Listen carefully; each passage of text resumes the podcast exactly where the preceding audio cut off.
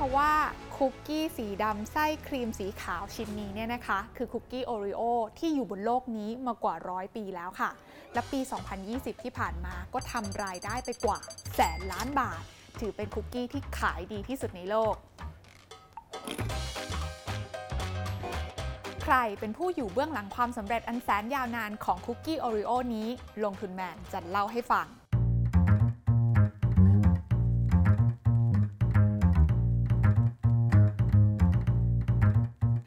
โอริโอถูกผลิตขึ้นครั้งแรกที่ประเทศสหรัฐอเมริกาเมื่อปี 1912 หรือเมื่อ 109 ปีที่แล้วค่ะ โดยบริษัท Nabisco หรือ National Biscuit Company ที่ก่อตั้งร่วมกันโดยบริษัทขนมและเบเกอรี่หลายแห่งในอเมริกา ในยุคแรกๆโอริโอจะถูกขายให้กับร้านขายของชำต่างๆ โดยมีแพคเกจจิ้งเป็นกล่องขนาดใหญ่ รูปร่างคล้ายถังใส่ขนมปี๊บ และมีฉลากหน้ากล่องเป็นสีทอง ซึ่งร้านขายของชำก็อาจจะนำ Oreo ไปขายต่อให้กับผู้บริโภคในรูปแบบของการชั่งกิโลแล้วใส่ถุง ด้วยกระแสตอบรับที่ค่อนข้างดีนะคะทำให้ Oreo นั้นมีการต่อยอดออกรสชาติใหม่ๆ ออกผลิตภัณฑ์ใหม่ๆ มาอยู่ตลอดเวลา จนถึงในปัจจุบันนี้นะคะ Oreo ก็ออกมาแล้วกว่า 85 รสชาติค่ะ ตั้งแต่ครีมช็อกโกแลตวาซาบิไปจนถึงปีกไก่รสเผ็ด Oh, oh, my. นอกจาก Product ที่โดนใจตลาดแล้วนะคะ การเปิดตัวโฆษณาในตำนานอย่างบิด ชิมครีม แล้วก็จุ่มนม ในปี 1923 ก็ทำให้ใครหลาย ๆ คนนั้นรู้จักแล้วก็จดจำโอริโอมาได้เกือบร้อยปี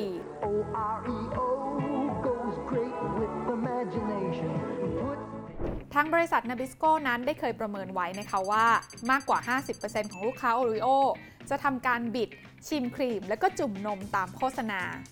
และโอริโอก็ขยับชั้นกลายมาเป็นคุกกี้สีดำในตำนานความอร่อยของคนทั่วโลก โดยปัจจุบันโอริโอถูกวางจำหน่ายในกว่า 100 ประเทศทั่วโลก และมีการผลิตมากกว่า 40,000 ล้านชิ้นต่อปี ถามว่าปริมาณขนาดนี้เยอะขนาดไหน ก็ต้องบอกว่าถ้าเอาโอริโอที่ผลิตได้ในแต่ละปีมาวางต่อกันเนี่ยนะคะ จะสามารถวางรอบโลกได้ถึง 5 รอบกันเลยทีเดียว และในปี 2020 ที่ผ่านมานะคะ แค่ Oreo แบรนด์เดียวเนี่ย สามารถทำยอดขายได้สูงถึง 111,000 ล้านบาท และผู้ที่เป็นเจ้าของแบรนด์ Oreo ในปัจจุบันก็คือบริษัท Mondelez International จากอเมริกา ซึ่งยังผลิตและก็เป็นเจ้าของแบรนด์ขนมและลูกอมชื่อดังอีกมากมาย ทั้งแครกเกอร์ยี่ห้อ Ritz ช็อกโกแลต Toblerone ลูกอม Halls หมากฝรั่ง Dentyne และอื่นๆ อีกมากมายค่ะ m o n d a l i s International นั้นนะคะแยกตัวออกมาจาก Kraft Foods ในปี 2012 ค่ะ เพื่อที่จะมาโฟกัส การผลิตแล้วก็จัดจำหน่ายขนมและบิสกิตไปยังตลาดทั่วโลก โดยมูลค่าของตลาดบิสกิตทั่วโลกนั้นอยู่ที่ 3 ล้านล้านบาทค่ะ ซึ่ง m o n d a l i s นั้นครองส่วนแบ่งตลาดเป็นอันดับที่ 1 อยู่ที่ 11% ในขณะที่มูลค่าตลาดของสินค้าประเภทช็อกโกแลตนะคะ มีมูลค่าตลาดรวมอยู่ที่ 3.3 ล้านล้านบาท และ Mondelez นั้นก็ครองส่วนแบ่งตลาดเป็นอันดับที่ 2 ค่ะจากข้อมูลที่เห็นตรงนี้นะคะก็จะเห็นว่าภาพรวมของตลาดขนมขบเคี้ยวนั้น เป็นตลาดที่ไม่มีผู้นำที่ชัดเจนค่ะ แบรนด์ระดับโลกเหล่านี้จึงใช้กลยุทธ์การเข้าซื้อและควบรวมกิจการกับแบรนด์อื่นๆ ที่ยังมีการเติบโต เพื่อที่จะรักษาส่วนแบ่งการตลาดโดยรวม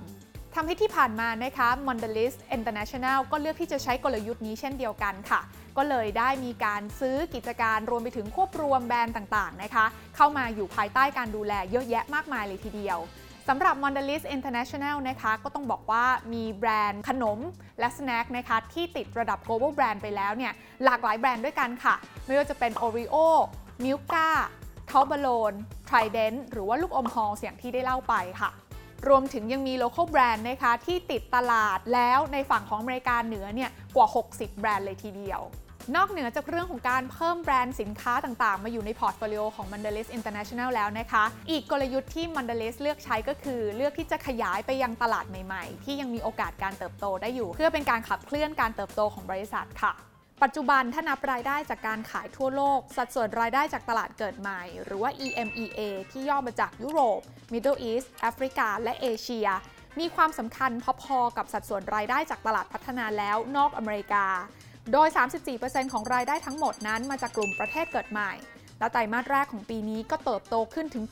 9.9%เมื่อเทียบกับตลาดพัฒนาแล้วที่เติบโตเพียง 0.4% และหากมาดูรายได้ย้อนหลังของ Mondelez นะคะจะพบว่า 3 ปีย้อนหลังที่ผ่านมา รายได้ของบริษัทเนี่ยแทบจะไม่เปลี่ยนแปลงเลยค่ะ โดยปี 2018 บริษัทนั้นมีรายได้อยู่ที่ 810,000 ล้านบาท คิดเป็นกำไร1,400,000 ล้านบาท ปี 2019 บริษัทมีรายได้ 810,000 ล้านบาทเท่ากับปีก่อนหน้าค่ะ แต่กำไรเนี่ยเติบโตขึ้นมาอยู่ที่ 121,799 ล้านบาท ปี 2020 บริษัทยังคงมีรายได้เท่ากับปีก่อนหน้าเช่นกันอยู่ที่ 810,000 ล้านบาท แต่กำไรนั้นหดตัวลงมาเล็กน้อยค่ะอยู่ที่ 111,205 ล้านบาท โดยณสิ้นปี